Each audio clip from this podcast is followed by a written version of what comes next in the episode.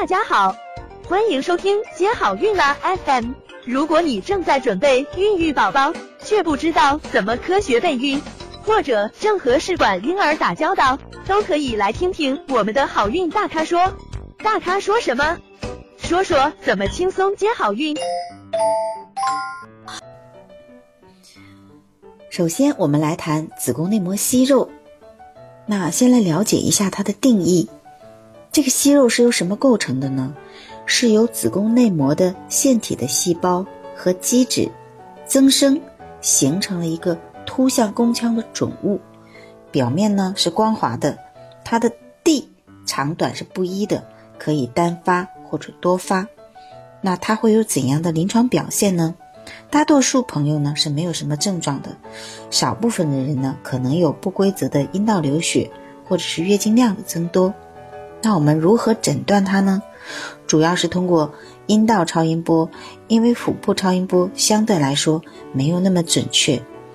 那阴道超音波呢，在子宫腔内可见常规形状的高回声病灶，周围有环绕弱的强回声晕。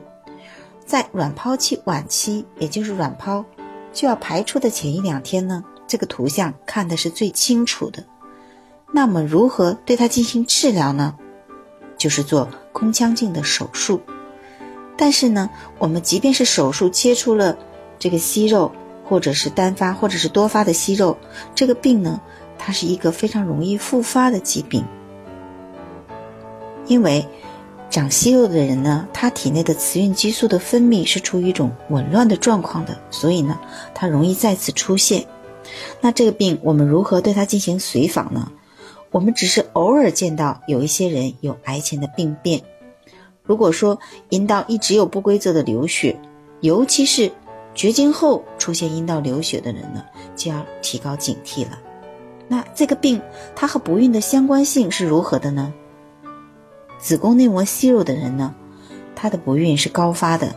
如果我们切除了息肉，能明显的提高移植胚胎的妊娠率。想了解更多备孕和试管的内容，可以在微信公众号搜索“接好运”，关注我们，接好运，让怀孕更容易。